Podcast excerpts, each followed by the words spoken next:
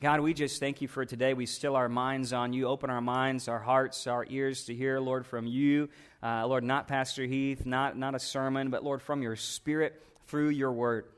God, that you, you know where we all are. Lord, you know what we fall uh, falter with. God, you know, Lord, how much we need you.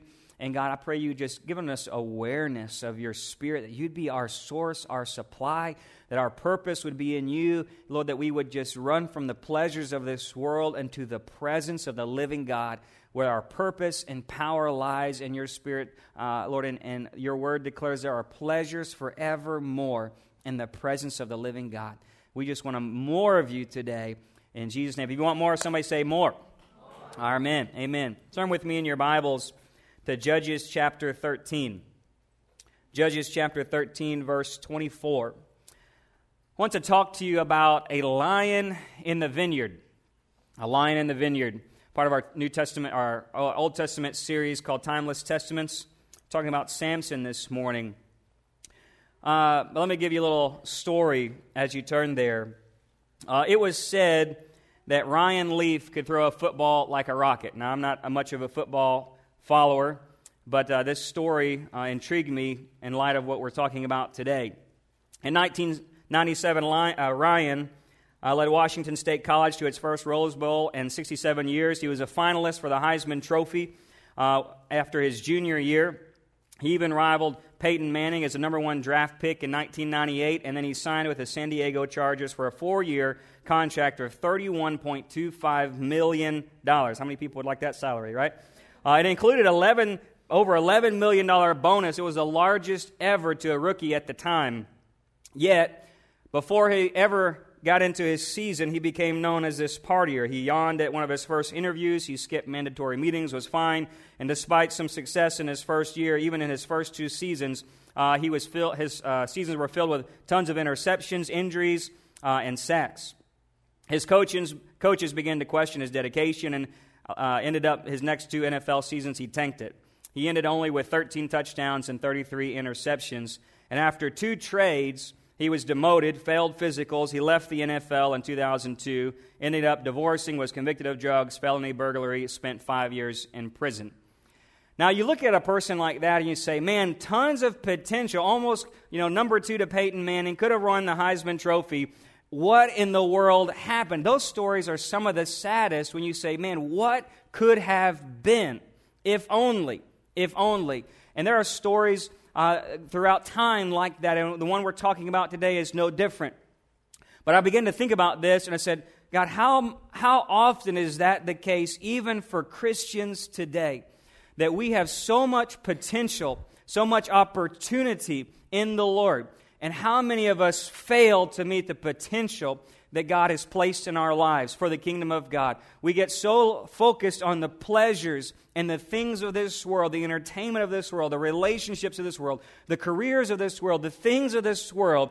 And what is there was so much things we could be doing for the kingdom of God that would stand the test of time, be written in heaven forever. And I don't want to be a person that could have been I could have been.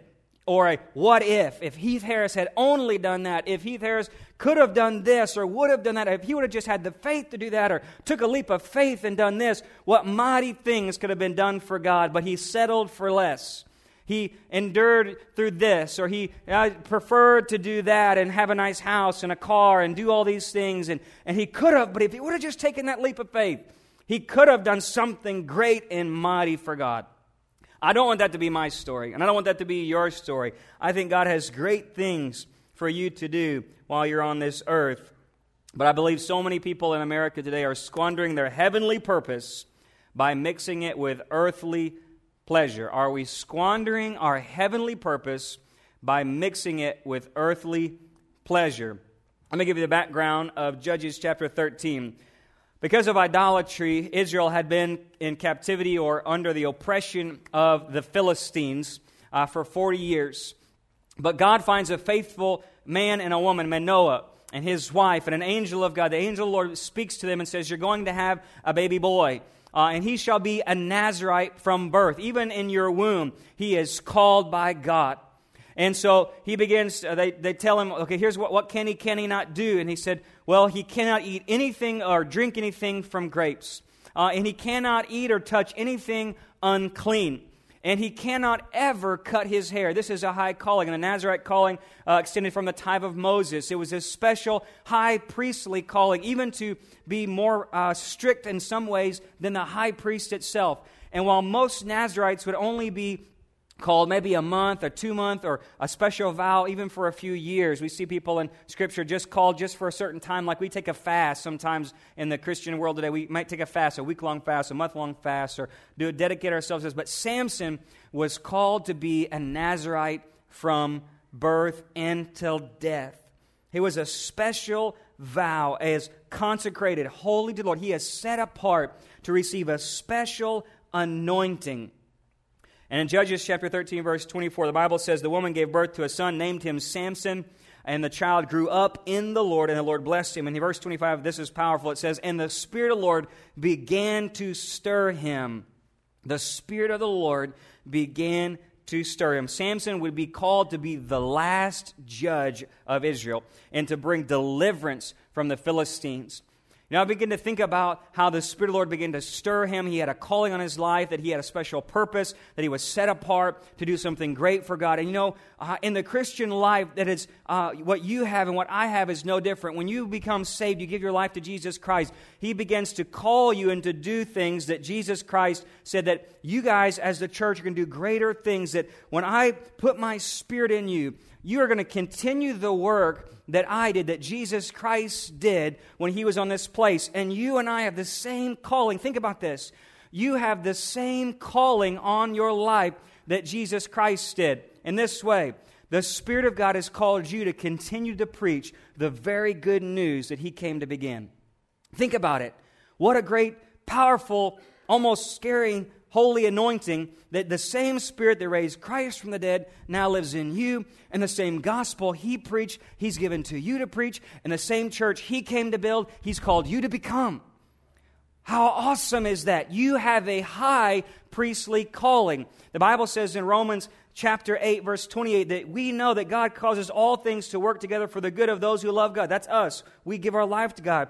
To those who are called according to what? His purpose. God has a purpose for saving you. He did not save you to go to heaven. Let me just be clear. God did not just save you. Yes, that's part of it. But your purpose is not to live a good life and go to heaven. Your purpose is to continue the mission of Jesus Christ, which was to glorify his Father. Your purpose in existence now, by him ransoming you from death, is to do the will of God. That is it. It's not to walk the streets of gold. It's not to see the crystal sea. It's not to escape pain and have pleasure. It's not to get out of sickness and get health. Your purpose, by saving your eternal soul from the fires of hell, is to glorify God forever.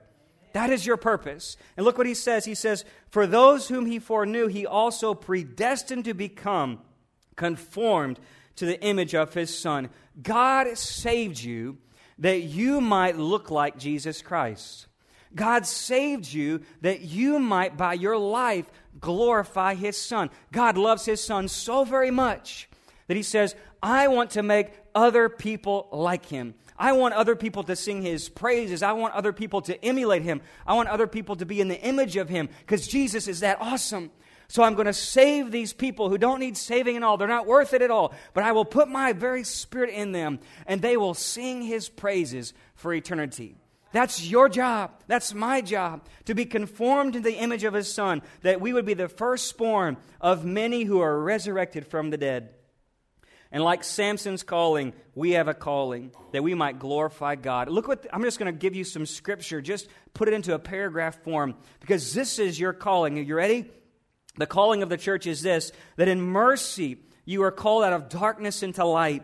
You are called out of sin's bondage and into freedom. You are called together as holy saints of God. You are called to be one body in Christ. You are called to be a temple of the Holy Spirit. You are called to be a royal priesthood. You are called into the hope of eternal life and glory. You are called into something heavenly, and you are called to proclaim the glory of God in Christ. That's all Scripture. Now, think about that today. That should, one, make you want to shout amen. because that is not given to the rest of the world. That's not given to any Joe Blow on the street. That's given to those who say, I follow Jesus. That's a great reward. That's a great uh, ambition. That's a great calling. It's a high priestly calling. So let me give you this question. As a believer, Christian, what's the purpose of your life? Is it to have another vacation this summer? Is it to get a better job? Is it to get out of sickness and into health? Is it to uh, find relationship and, and pleasure in this world? Is it to go through this Christian life and do as much good as we can until death? Is it, is it just to find uh, happiness and joy? Is that your purpose? Because for many Americans, that's what they strive for every day. They get up and say, I hope I have a better day than yesterday. I hope I feel better than yesterday. I hope I have more joy than yesterday. I hope I have more money than yesterday. I hope my spouse loves me more than yesterday. That's their whole purpose. It's gain, it's pursuit of pleasure. That I, I don't want to feel pain. I want to feel happiness. I don't want to feel loneliness. I want to feel belonging. And everything I do in my life is working towards feeling better. Everything that I do in this life is working towards getting more. But what is the ambition of our life? What gives me meaning? Is it my job or my family? Or is it my high calling? And do I have a determination to say, Lord, I don't want to squander this great calling upon my life. I don't want to settle for less than what Jesus Christ is so willingly given me, that the Father has said, I'm giving you the same high priestly calling that my son had. What will you do with your calling? What will you do with your anointing? So we see Samson had this special purpose, but let's talk about his story a little bit. Let's talk about he began to please his eyes. The Bible says that Samson grew up in the Lord, and finally, he, as a young man, Samson traveled to a place called Timnah. And there he saw a Philistine woman, and he desired to marry her. And so Timnah is near the border of the Philistine territory. Now, now Israel was taken over by Philistines, so there's Philistines all over Israel. But Samson leaves his home where he found the Lord and is growing up in the Lord, and he travels near the Philistine border and he looks in the town and he sees a woman that she looked fine to him. And he liked what he saw. She was good looking. I don't know what, what how, you know, the Bible doesn't explain it, but he says, she looks good. I'm going to marry that woman. Now, unfortunately, that's not how it works today. Men or young men, you can't just go into Applebee's and say, That's the one I'm going to marry. She looks great. And just say that. And so Samson goes to his mom and dad and says, Hey, go purchase that woman for me. She's the one I'm going to marry. And so his father and mother are like, Samson, She's not an Israelite. She's not a God fearing woman. She's a loose woman. She's a Philistine. She's a pagan. Isn't there somebody you can marry here? And he says, Nope, she's hot. That's the one I want. She's the one I want. Go get her. And so they, uh, the Bible says that Samson said to his father, Get her for me. She looks good in Judges chapter 14, verse 3. And so here's the question What was Samson doing in Timnah? What was Samson doing near the border? Let's be clear. The closer you get to that line, you're soon to cross it. As a holy person with a holy calling, called to be separate from God, he began to wander near that line, wander near the border, finding, oh, maybe let's just go take a look. Let's just go see what the enemy has to offer. Let's just see how close I can get to what the world has to offer. Let me see if what God, I know what God has for me. I know about Jesus with us, the church. I know about the pleasures of God. But let me just go take a look at what the world has. I'm not going to touch. I'm not going to cross the line. I'm just going to get near it. Amen? That's what we do in America so many times. But be certain if you go wandering near the line, you're sure to cross it. So Samson says, okay, let's go marry this. I'm going to marry this woman. So he begins the process. His father goes and they travel back with Samson. They're going to go um, take an investigation to see if this lady will say yes, right?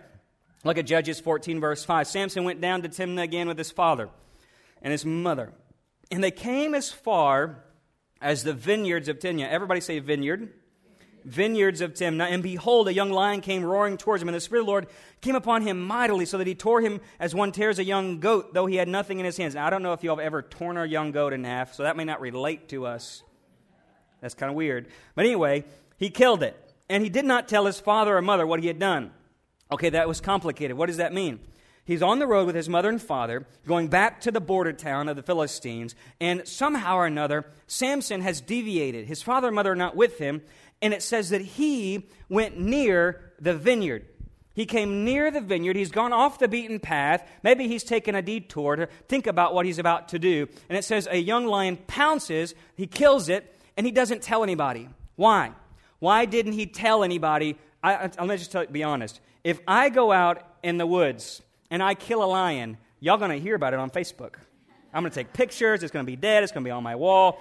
But why didn't he tell somebody, I just killed a lion with my bare hands? I'm the man, right? We would do that today because he was in the vineyard. A Nazarite doesn't touch grapes. A Nazarite doesn't eat grapes. A Nazarite doesn't drink wine or liquor. So, was Samson doing something he shouldn't have done? He'd come near the border, and now he's going back to check it out a little bit more. Let me just take a little detour through the vineyard. Maybe this grape is good. Was he eating them?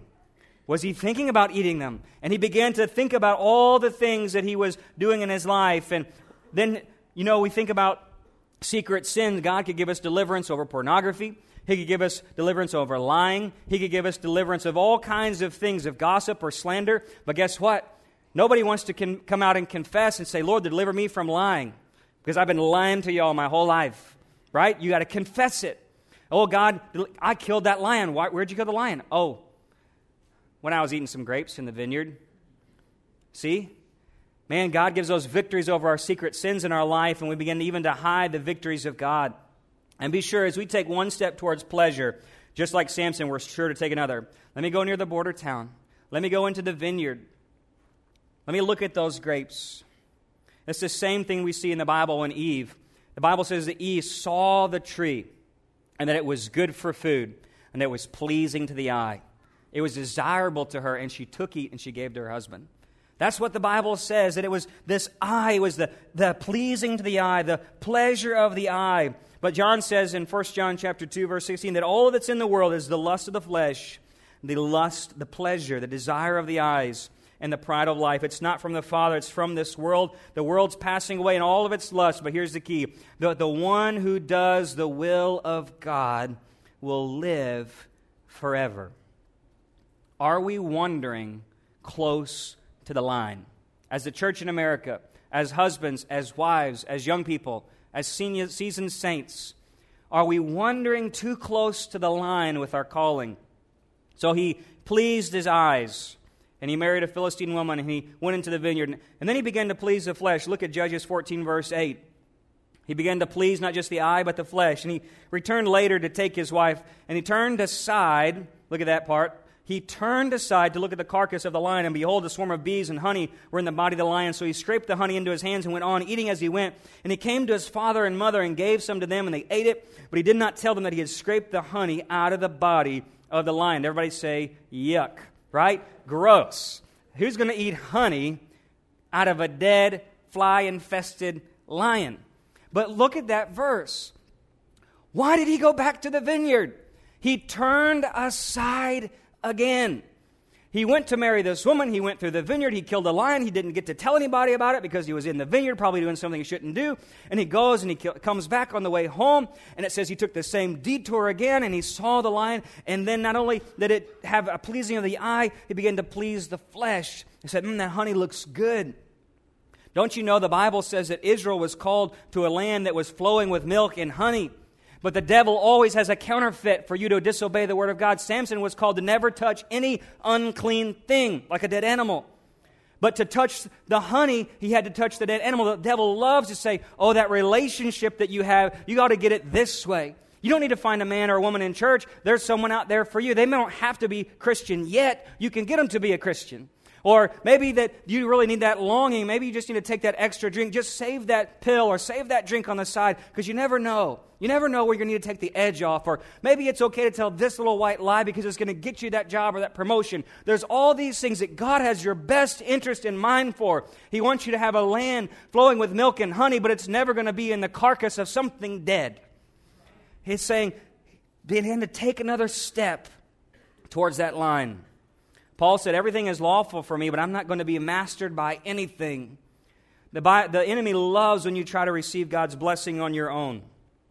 Oh, what's going to please my life is my job and my career. What's going to please my life if I find that person that's going to meet all of my needs. If I find that thing that's going to really make me feel worthy. If I can find that thing that's going to make me have peace or, or hope. If I can find that place where I really feel secure and have self worth.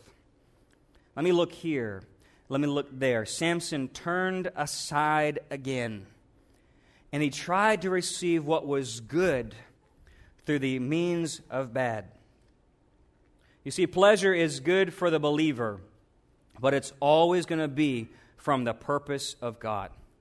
Samson could have had that milk and honey, he could have had all of that found in the purposes of God. God would provide all of his needs, but he left his purpose to find pleasure his own way. He left his purpose to find good things his own way. So he had pleased the eye and now he had pleased the flesh. And he tried to begin to fulfill his purpose his own way. Samson finds himself married to a Philistine woman. I'm just going to be brief about this part of his life. He gives, and gives this riddle at this wedding, and he says, uh, jokingly, he begins to joke about how he ate honey out of the lion. He makes it into a fun game, and he says, If you get this riddle, I'll give you 30 garments, knowing they'll never get it. But the Philistines were a corrupt and evil people, and God had brought judgment upon them and was raising Samson up to raise up Israel and call them to fight against the Philistines. But yet now Samson has married into the family, and all of his friends are actually Philistines. So he squandered his purpose and mingled it up with earthly pleasure.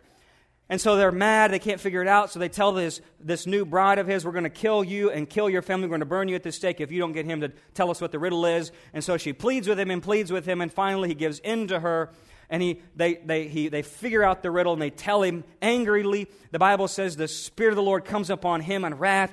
And so he goes and he kills 30 Philistines, takes their clothes, and he gives them the clothes. Well, in so doing, guess what he did? He touched 30 dead bodies again. And he comes to this place and he's mad, he's lonely. The Bible says he went away uh, upset and angry. And don't you know? Don't you know in that moment we find those places where we feel bad that, man, I've, I've gotten to that place, I've done things my own way, and I, uh, I tried to do it, God, but it didn't work out. Samson cools off. He returns to find his father in law, and they've given his wife away. So again, he's mad. He takes 150 foxes, or 300 foxes, and he ties their tails together, puts a torch on the end, lets them through the Philistine fields, lights the whole area ablaze. And finally, he finds himself alone in the cleft of the rock of Etam. He finds himself alone in the cleft of a rock. When we live life by our own devices, it only leaves us lonely and even when you win, even when you win, you feel defeated. Oh, I got that promotion. I got more money than I've ever had. But you can still be the most lonely, defeated person that you've ever been before in your life. You could find all the perfect things in this world and, and try to live them on your own terms, in your own way. Try to gain all the things that God wants to give to you on your own. But you'll still feel more lonely, alone, isolated, and it'll be a pleasure that only lasts temporarily. And that's where Samson was, probably repenting for what he had done in this cleft of the rock. But like Moses, we find our place in the secret place in the rock of Jesus Christ, hidden away with God. And I think Samson began to repent there, alone and isolated, just with his thoughts, to think, man, what am I done with my life?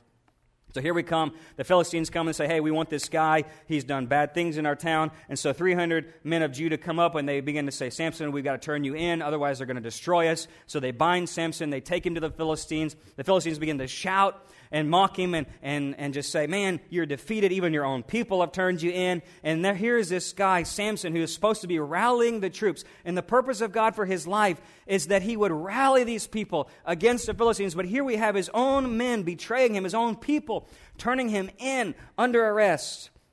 And they hand him over to be killed or whatever to the Philistines. But again, the Spirit of the Lord comes upon him mightily he grabs a jawbone, a fresh jawbone of a donkey, and he just goes to town and he wipes out a thousand of them by the Spirit of the Lord.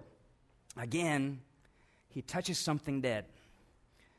The Bible says he was weak and emptied of all of his strength and nearing death and having exhausted himself. And for whatever reason, the men of Judah never jumped on the bandwagon with him. Just you think, right then, they could have said, He's taken on a thousand by himself. We can at least take on this other thousand. We're 3,000. We could have marched with him. We could have taken on. This could have been the revival we've been looking for. This could have been the thing. But Samson had squandered his purpose in the Lord for pleasure. And they didn't rally the troops. And he didn't call them to march with him. And he finds himself again alone, defeated, even in the midst of victory, defeated by this rock. And he cries out to God and said, God, give me strength. I, I need you. And God breaks open the rock and water comes out, just had it done with Moses. And the Bible says that he refreshed himself, that his strength again revived.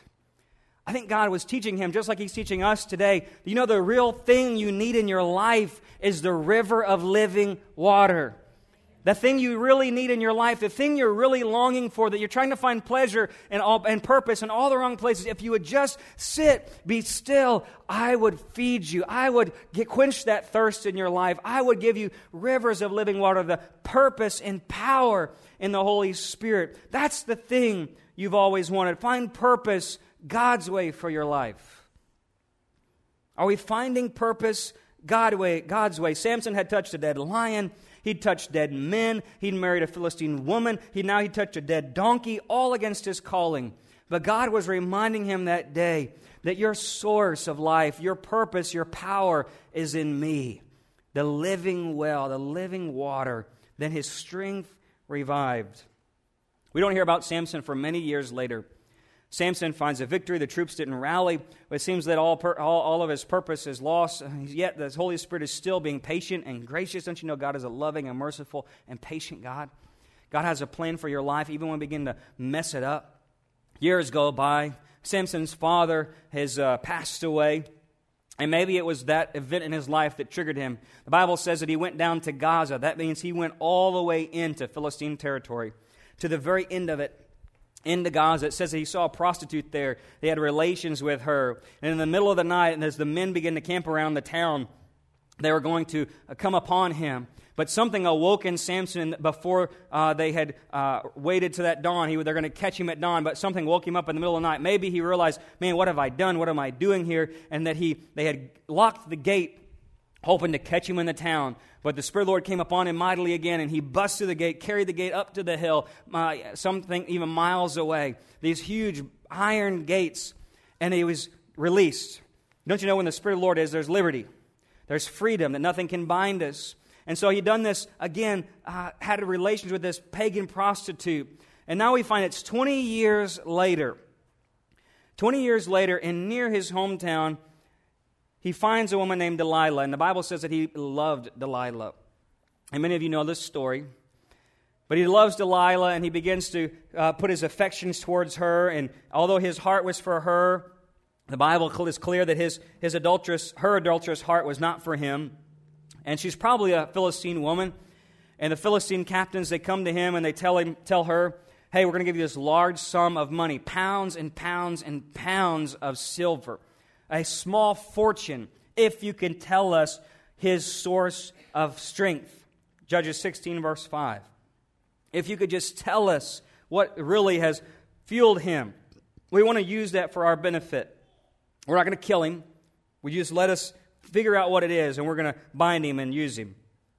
So, three times, three times, she begins to beg Samson, if you just tell me what your source is. And three times, he knows it's the pride of life is over his life. He's, he's fallen to the lust of the flesh and the lust of the eyes, and now the pride of life. He's thinking, I want this thing, but I know I can't give up my calling. I know I'm called to be this, and I'm not perfect, but there's some air of arrogance, some ego in him that it begins to say, I'm just going to, if, if I, I can't give in, but I want to be here. She's, she's a woman I love. I, I, I, get to have everything I want with her, and, and I, and he's, he's having relations with her, but he's not married, and she's a Philistine. And he, he's like, I'm not getting married again because i that went bad the last time. And so he's got all these thoughts going through his mind, but the pride of life begins to bolster him. He says, I'm just going to lead her on.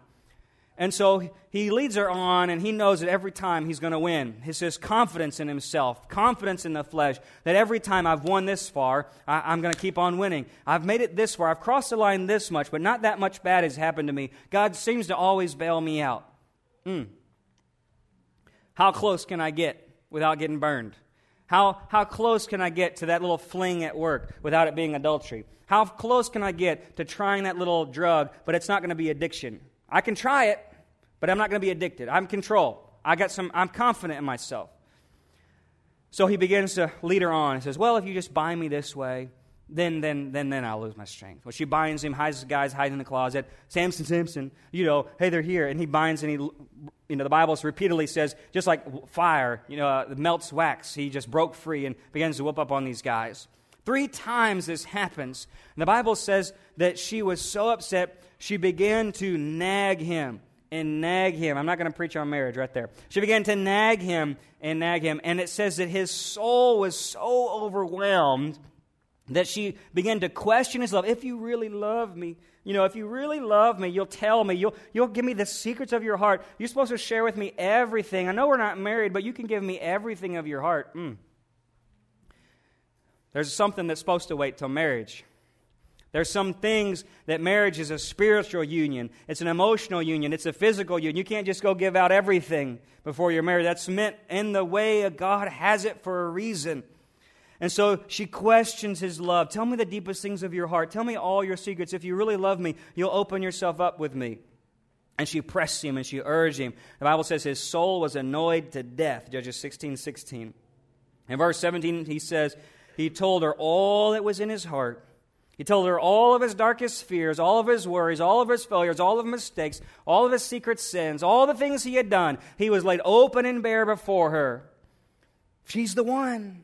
I know we're not married, but he's the one, Mom. He's the one, sis. He's the one. Uh, he's the guy. I know we've crossed the line. It's okay, but you know, he I've, I've given my heart to him. He hasn't ever said yes or put a ring on the finger, but he's the one. Mm. All that was in his heart a razor has never come on my head, for I've been a Nazarite to God from my mother's womb. See, the hair cutting was the number one thing the angel told them never to do. It was the primary one. He had already touched the dead things. He'd probably already partaken of those vines in that vineyard. And now the last straw was cutting of the hair. He says, If I'm shaved, my strength will leave me and I'll become weak like any other man. So she made him sleep and had a man come in and shave the seven locks off of his head, and the strength left him. And then she said, Philistines are upon you, Samson. And he awoke from his sleep, and here's what he says He says, I will go out as any other time and shake myself free. But he did not know the Lord had departed from him. Probably one of the most saddest verses in Scripture. That he had lived so close to the line, he did not know he had crossed it. He lived so close to pleasure and temptation and the pride of the flesh and the lust of the eyes and the lust of the flesh all close to the how close can I get? He had lived so long doing life his own way, trying to follow God, but yet follow his carnal desires. He did not even recognize the Holy Spirit was no longer in him. It departed from him. His covenant was gone. His vow, his consecration, his high priestly calling was ended. The Philistines seized him, gouged out his eyes. They brought him down to Gaza, bound him with bronze chains, and he became a grinder in the prison. He gave his heart, and the pride of his flesh caused him to stumble. Some say love is blind, and Samson found that literally to be true. You see, Delilah lived in the valley of Sorek. What does Sorek mean? Sorek means choice vine or red vine. It was a valley of vineyards. You see, Samson found out the hard way. There is a lion in the vineyard of pleasure. That old lion was still there waiting him. He thought he killed it years ago, but because he kept hanging out in the vineyard, as close as I can get to temptation, as close as I can get without crossing the line. One day, he spent too much time in that vineyard, and the Bible says he gave his heart away. And that old lion, the devil, was waiting there seeking someone to devour. And it won. There's a lion in the vineyard of pleasure. He's looking for those who've forsaken their heavenly calling for the pursuits of earthly pleasures. You see, lust had blinded him, pride had bound him, the spirit had left him, and the old lion, it devoured him. The Bible says in Matthew 26 that Jesus would challenge us to keep watching and praying that we would not enter into temptation, because the spirit is willing, but the flesh is weak. He gotten so close to the edge, he crossed the line, and now it was too late. He traded his purpose for pleasure. Bible says the pleasures of this world make us foolish, they make us disobedient, they deceive us. And James says it's unfulfilled pleasure that causes murder. It's unfulfilled pleasure, he says, that causes the reason your prayers aren't answered because we're praying with selfish motives.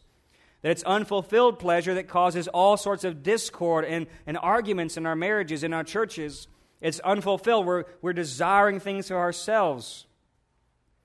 But Psalm 16, verse 11 says, if we would follow into the Lord and realize the Lord is our cup, the Lord is our per- portion, he says, You will make known to me the path or that purpose of life, because in your presence is fullness of joy, and in your right hand there are pleasures forevermore. See, the true purpose and pleasure that we all need is in the presence of God. It's in the pathway, the purpose of the Word of God that it lays out clearly for us in Scripture. God is not interested in giving you a life that is devoid of pleasure. God is not a God that puts a bunch of rules in your life so you cannot have fun, young people. God is interested in saying, I have the most fulfilled, enjoyable, satisfactory life ever imaginable. Not just now, but for eternity. But the way to it is through my Son, Jesus Christ, and He's the pathway to life. And in the presence of my Spirit, there is eternal pleasure forevermore. And so we go through this life so many times. We think, Lord, if I could just get a break, God, if I could just get a better relationship, God, if I could get, just get more money. And it's those moments we say, No, no, no, no, no. There's a lion in the vineyard of pleasure.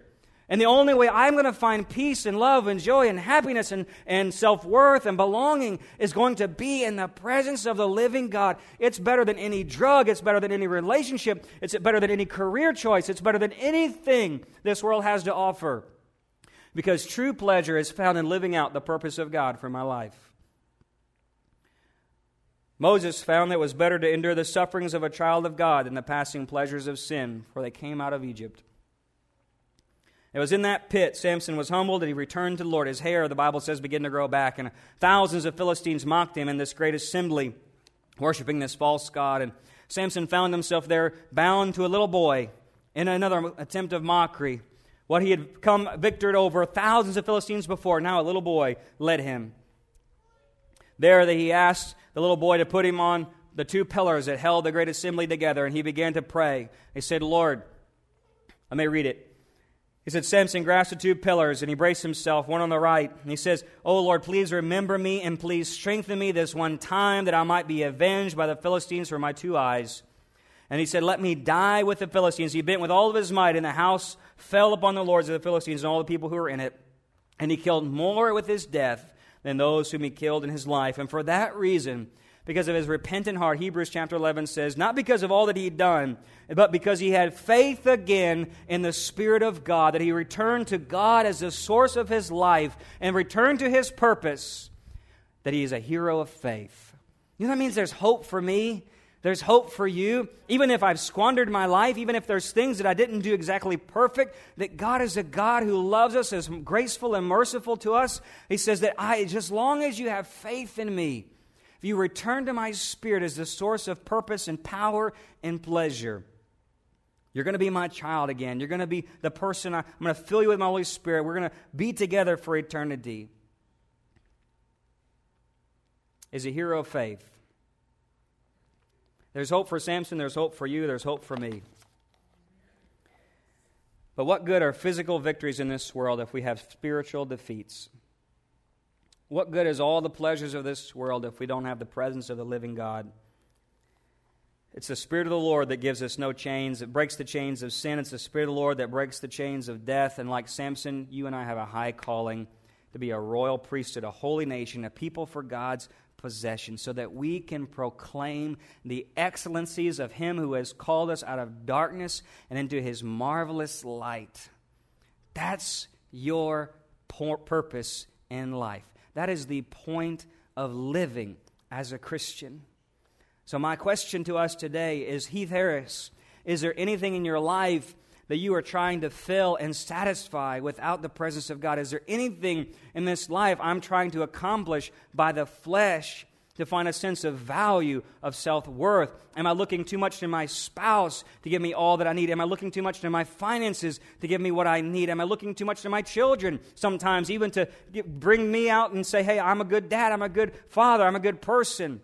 Do I try to buy my value into others? Is it about what I'm posting on Facebook makes me feel better? I'm looking at all the likes. Or is it the things that we try to take the edge off with? Is it that I'm looking for a longing or a belonging somewhere in this world that's going to really only try to give me a passing pleasure? But what I really need is the presence of God more and more and more in my life. Would you bow your heads? I'm going to ask the worship you to come. Your purpose and your power comes from the presence of the living God. You have a high calling, church. But if you've messed up today, there's hope for you. God is a gracious God. He's just saying, Return to me. Give me every area of your life. Don't get too close to that vineyard. Don't be spending time in the vineyard of pleasure. There's a lion in the vineyard. God's got your best plan for your life. I don't care if you're 70 years old or 17 years old. God still has things for you to do by the power and the purpose of the Holy Spirit.